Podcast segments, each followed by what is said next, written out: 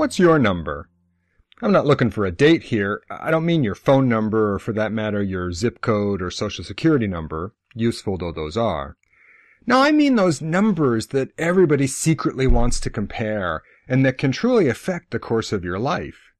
Your SAT scores, or your ACT scores, your GRE scores, your LSATs, TOEFLs, GMATs, MCATs, ASVABs, and on and on. Those scores count in so many ways. Whether or not you advance in school or graduate, what college or grad school you get into, what scholarships you win, your licensing as a professional, entry into the military. One can even save your life in a more macabre way. In 2002, the Supreme Court in Atkins versus Virginia declared unconstitutional the execution of the mentally retarded, usually defined by an IQ score of at least 70 or so. But where did that score, and the idea for that score, come from? Even though testing goes back at least as far as the 7th century imperial examinations for the Chinese civil service, standardized testing as we know it today began much more modestly, with a reserved French psychologist who was determined to find a simple way to quantify the emerging concept of intelligence, and in the process moved us down the road to an increasingly measured and numbered society. A document that changed the world, the Binet-Simon scale, later revised and translated as the Stanford-Binet intelligence scales, an intelligence test developed and first employed in Paris, 1905. I'm Joe Janes of the University of Washington Information School. Have your palms started to sweat yet? The very idea of taking one of these tests, facing those little bubbles, number two pencil grimly in hand, is enough to make anybody shudder. And while it may feel as though that's an ancient lizard brain kind of terror, it's only in the last 150 years or so that people have thought seriously about trying to quantify intellectual ability. The concept of intelligence as something other than innate, God-given, and universal only begins to arise in the mid-19th century, fueled by a number of factors, including the coalescing of psychology as a discipline and the development of more sophisticated techniques for the statistical analysis of data. Enter Alfred Binet, born into a family of doctors, but who went into law after his first unfortunate encounter with a cadaver. He then drifted into the new psychology and became fascinated by what we would today call child development. This seems to have begun with intense investigation and testing of his own two daughters, Madeleine and Alice. He began to form a notion of the sorts of abilities one might expect of a child as they grow, which he later came to call mental age. With a pupil turned colleague, Simon, he broadened his investigations to hundreds of children in schools and in mental institutions. Then in 1905, after several frustrating years with little to show for it, they took on the challenge of the Paris school authorities who were seeking a way to identify children who either needed extra assistance in being educated by virtue of their diminished ability, or who were completely unable to be helped by the schools. Within months, they hit on a method using a series of questions gauged to what would be normally expected at certain ages.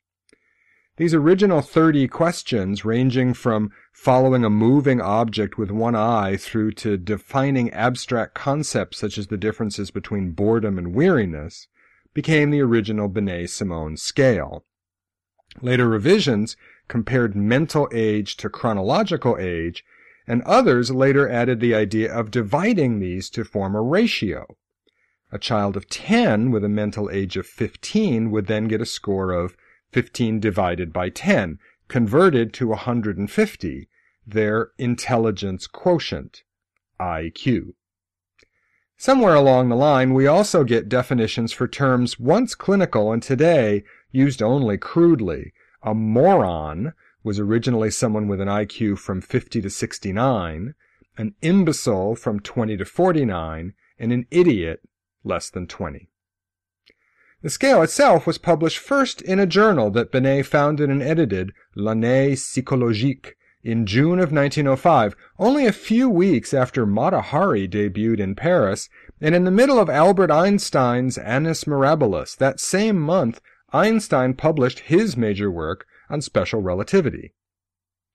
It didn't take long for word to spread and the Binet-Simon scale to be widely used.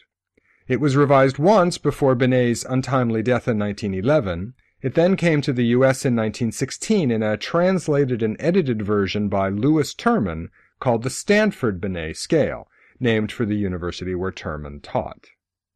The Stanford Binet, revised and updated, is still used, along with a number of other intelligence tests, one of dozens of standardized tests, part of the multi-billion dollar testing and test coaching industry.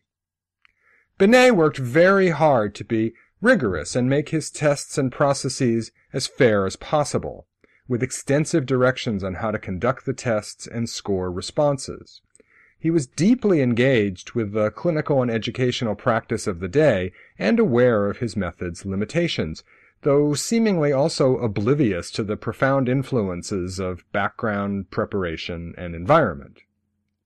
Three-year-olds, for example, are expected to point to body parts, identify objects, repeat syllables, and say their family name.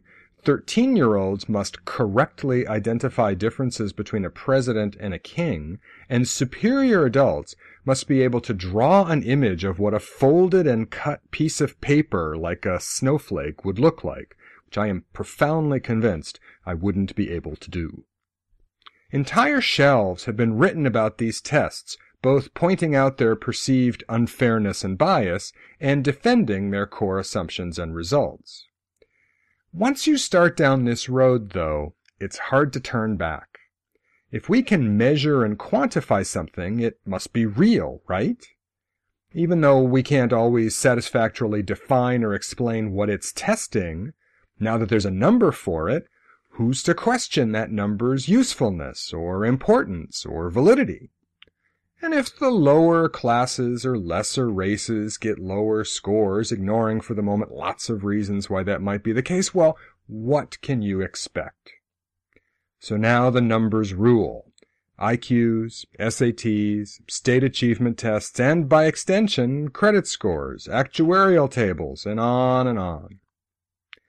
More recently, broader notions of intelligence have been proposed, including the idea of multiple intelligences, linguistic, musical, spatial, interpersonal, and so on, which has a certain appeal.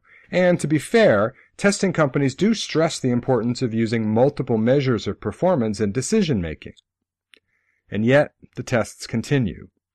Maybe because of inertia, or maybe because they serve useful purposes. Or maybe these tests have ongoing appeal because they just make things so much easier. Think about it. Now we can characterize people by using a number or two that seems to say all that needs saying. If that's your SAT score, you can get into these colleges and you can't get into those. That bubble you so carefully fill in can become a pigeonhole.